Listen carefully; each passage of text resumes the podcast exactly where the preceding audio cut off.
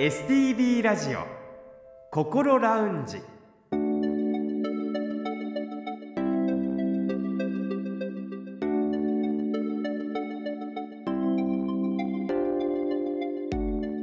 おはようございます。北本隆夫です。今朝も聞いてくださっていますか？この時間は本人でもさらに家族でもなかなか分かりにくい心の悩みについて一緒に考えていく番組心ラウンジをお送りします。10月の番組のテーマは子供の心です。今日から3週にわたって子供の心の専門家でもある時は子ども発達センター児童精神科医の立野幸恵先生のインタビューを中心に心ラウンジのアドバイザー札幌西区友メンタルクリニックの高誠代院長とともにお送りしてまいります。高先生おはようございます。おはようございます。さて立野先生は高先生にご紹介していただいたんですけれどもどんな先生ですか？えーと一言で言うと本当に温かい先生ですね。本当にね子供さんが大好きで子供さんのために何ができるかをいつも考えて一生懸命やってる先生ですね。私もお話インタビューをさせていただいたんですがとてもあの優しい語り口でなんかゆったりできるっていうか心がほっとするような、はい、そんな気持ちがありました、はい、それでは早速お話を聞いてみたいと思います。今回のテーマは育てにくいお子さんの子育てについてです。フェイスタイムを使用してのリモートインタビューです。一部お聞きにくい部分もあるかと思いますがあらかじめご了承ください。立野先生おはようございますおはようございます。STV アナウンサーの北本隆夫と申します。今日はどうぞよろしくお願いいたします。よろしくお願いします。さて先生は児童精神科医として日々多くのお子さんそしてそのご家族の皆さんと接していらっしゃるかと思うんですがあの時は子ども発達センターの対象年齢というのはまず何歳までなんでしょうか？まずあの初診の年齢は0歳から15歳までとなっています、はい、今回はまず育てにくいお子さんの子育てについて伺いたいんですが何歳くらいからその育てにくさを感じ始めることが多いんでしょうか？あそうですね。あの、あ、私まず、お母さんっていう言葉をよく使うと思うんですけど、あの、養育者さんによっては、あの、お母さんじゃない場合もあると思うんですが、気にしないで聞いていただければいいかなと思います。で、お母さんが、子育ての難しさっていうのを感じるのはもう0歳から生まれてすぐからあるかなっていうふうに思います。で、生まれたばかりの赤ちゃんっていうのはよくちょくちょく起きてしまってお母さんが眠れないっていうことはよくあることですよね。でも赤ちゃんもお母さんのお腹の外の世界に出てきて慣れてきてお母さんも赤ちゃんのリズムに慣れてくるっていうことが起きてきます。で、もし赤ちゃんがお母さんが抱っこしたり歌ったりとか、何かいろいろなあやすようなことをしても全く寝てくれなかったりとか、そして泣き続けたりしたらお母さんはもうその時点からとても育てにくいっていうふうに感じると思います。でとっても敏感な赤ちゃんもいますので、とてもそういう時は育てにくいなって最初から感じるかもしれませんよね。あと、ミルクを飲んでくれなかったりとか、離乳食が進まないなんていうのも育てにくさにつながるかなと思います。で、そういったことは赤ちゃんによくあることですけれども、お母さんはとっても大変です。で、そうなった時に、お父さんが寝かしつけるから寝てていいよとか、おじいちゃんおばあちゃんが見てるから休んできていいよとか、実際の協力であったりとか、感謝の言葉を言ってくれることでお母さんのね、大変さっていうのも軽減されたりするかなとは思うんですけれども、今ちょっとコロナの関係とか、まあ核家族の関係とかいろんなことで孤独な子育てっていうのが増えているかなっていうふうに思います。で、実際にネットに頼ったりするような子育てが増えているかなって思います。で、ネットには有益な情報っていうのはいっぱい書いてあるんですが、さも正しいことのように間違った情報が書かれていたりすることもあるので、注意は必要かなというふうに思いますね。で、私は児童精神科の医者なので、赤ちゃんの最初の育てにくさである睡眠とかそういうミルクを飲まないとか離乳とか、そういう主訴で来院されることっていうのはないんですけれども、でも発達に心配のあるお子さんの相談にな乗るっていうことはもう0歳からもあるんですよね。で、最初視線が合わないとか、反応に乏しいとかっていうのは0歳のお子さんのお母さんからよくある相談です。で、赤ちゃんっていうのは最初生まれた時、あんまり見る機能っていうのは安定していなくて、しっかり見えていないっていうこともあります。で、1ヶ月ぐらいすると大体お母さんの顔を認識するようになって、だんだんお母さんが微笑んだら、こう、微笑み返してくれるようなことになってきます。で、こういう微笑みっていうのはどちらかっていうと反射的なものなので、あんまりすごくあの、意味はないんだけど、お母さんにとってはね、疲れが吹き飛んだりとかするかなと思うんですけど、で、2ヶ月ぐらいすると、クーイングっていう言い方するんですけど、お母さんとかがこう、話しかけたりすると、クークーみたいな声を出してくることがあります。で、あと、どんどん日を経っていくと、まあ眠いから抱っこしてほしいとか、お腹が空いたとか、おむつが濡れたとか、いろんなことを泣いて知らせてくれたりとか、まあ、笑顔も見えたりとか、お母さんがこう声をかけながらお世話してくれるっていうのを認識するようになってきます。で、そうすると、あの、まあ、言葉はなくても、お母さんと子供はその通じ合う感覚が持てるっていうことがになってくるので、子育てはそんな辛くないかなっていうふうに思います。で、やはり視線が合わないとか、反応が乏しいとかっていうことがあると、子育てはとても辛く感じやすいかもしれません。で、ハイハイとか移動ができるようになると、知らない人が怖いとか感じて、人見知りっていうことが出てきます。で、あとお母さんの姿、トイレに行ったとかで見えないと後追いしたりする時期もあります。で、人に対する意識が育っている証拠ですよね。他の人と違いを感じるっていうところで赤ちゃんが。で、1歳過ぎでマンマとかネンネとかワンワンとか難語みたいなものが出てきますね。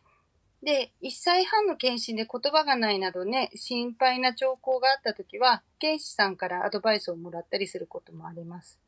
で、1歳から2歳代ぐらいまでのお子さんっていうのは、言葉の遅れが私の相談の多くを占めてきます。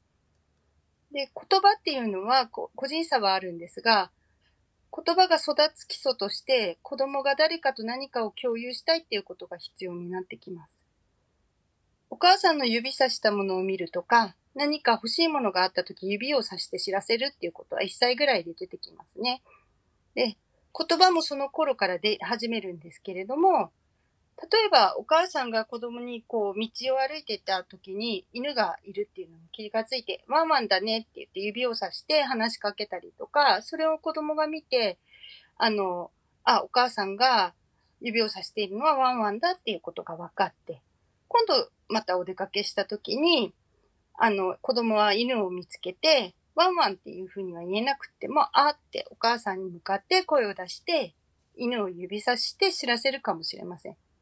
で、これは共同注意って言って、言葉以前に重要な人とのやりとりの基礎になるものなんですね。で、あの、言葉以前に人と物を共有したいっていうことで生じるやりとりっていうのが大切になってきます。で、それがあるから言葉が育っていくっていうことも言えます。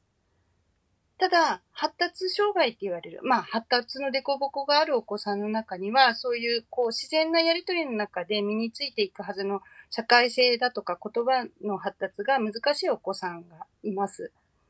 で、そういった場合は、なかなか放っておいても一人遊びをしていたりとか、まあ、その時の育児は一人遊びをしているから楽だっていうこともあるかもしれないんだけれども、まあ、多くのお母さんはそれ楽って感じないで、やっぱり心配を募らせていくようなことになります。で、こだわりとか感覚の過敏とか、そういうものも合わせ持った場合っていうのは、そういうお子さんを自閉スペクトラム症って私たち診断することもあります。今はだいたい2%ぐらいのお子さんが診断基準を満たすのではないかというふうに言われています。いきなり医療機関にね、予約するっていうのはすごくハードルが高いと感じることもあるかなっていうふうに思うんですけれども、お母さんが持っている不安をずっと抱え込むっていうのはね、良くないと思います。で保健センターでの検診の際に保健師さんに相談してみるのもいいでしょうし、地域の子育て支援センターで行ってるね、あのサロンに行ってみて、たくさんのお子さんを見ている先生に相談するのもいいかもしれません。もし育児に疲れたらね、おじいちゃんおばあちゃんを頼ったりするのもいいでしょうし、お父さんも力になってくれるかもしれないですけど、逆にね、ちょっとおじいちゃんおばあちゃんの時代の子育てとかと違ってふた、なんかそれを強要されると負担になっちゃうこともあるかもしれないですよね。今はね、共働きのお家も多いし、おじいちゃんおばあちゃんも現役で仕事をしている場合も多いので、まあ、保育園とかの一時保育とか、子育てサポートセンターみたいなものを使うとか、お母さんが自分の時間を持つのもすごく大事かなと思います。今まさに育てにくいお子さんの育児を頑張っていらっしゃるご両親、えー、それに向けてその皆さんに向けてアドバイスをお願いできますか？そうですね。コロナの時代ですから、まあ、人とむしろつながっていくっていうことがすごく大事かなって思います。インターネットでもいいし、まあ、つながるっていうことと、頼れることはね、頼って、お母さんも子供も孤立しないっていうことが大事かなっていうふうに思います。ね、子育ては思い描いてたように楽しいことばかりではないかもしれないんですけれども、まあ、小さな頃にできるだけ子供としっかりアイコンタクトをとって、おもちゃを使った遊びでは、子供の頃に書いたようにお子さんの遊び相手になってみてください。で、くすぐり遊びとか手遊びとか、たくさんするようにしてください。ね、昔からある一本橋こちょこちょとか、いないいないばーとか、頭、肩、膝ポンとか、いっぱいね、手遊びありますよね。お子さんは喜ぶと思います。で、特に人に関わるのが難しいののタイプのお子さんは、なかなかそういった関わり遊びを喜ばないかもしれないんです、最初ね。でも、より意識的にね、しっかりしてあげる必要がありますね。で、お子さんの小さな変化を見逃さずに、しっかりとこちらを見てもらって、たくさん笑顔をね、一緒に共有していくっていうことがすごく大事かなって思います。発達のね、デコボコっていうのは生まれながらのものなんですけれども、その脳の可塑性があるって、まあ柔らかいうちには社会性の発達を促すことができやすいので、後に起きてくる心配なことっていうのをね、防ぐこともできるかもしれません。お母さんもちょっとスマホから離れてお子さんと遊ぶ時間をね、持つようにしましょう。ね、小さい頃にね、スマホを渡してしまって、人と関わる機会をね、減らしすぎないようにするっていうのも大事かなっていうふうに思います。ありがとうございます。今回は時は子ども発達センター児童精神科医の立野幸恵先生に育てにくいお子さんの子育てについてお話を伺いました。先生ありがとうございました。ありがとうございました STB ラジオ心ラウンジ。さて友メンタルクリニックの小先生お話を聞いてみていかがでしたか？いやすっごく勉強になりますね。立野先生が非常に分かりやすい言葉ででも実は非常に大きなことを、えー、教えていただいたような気がしますけれども育てにくさが出てくるとですねお母さんたちが往々にしてご自身を責めたりあるいは、えー、周りから責められたりすることは多いんですけれどもこれはねお母さんの責任ではなくてこれは特徴を持った子どもさん赤ちゃんを育てる時に出てきた悩みであってこれを、えー、先生ちょっと難しい言葉使ったかもわからないですけど可塑性って言葉出てきましたよね。はい、要は頭が柔らかいうちに0歳1歳2歳の間にですね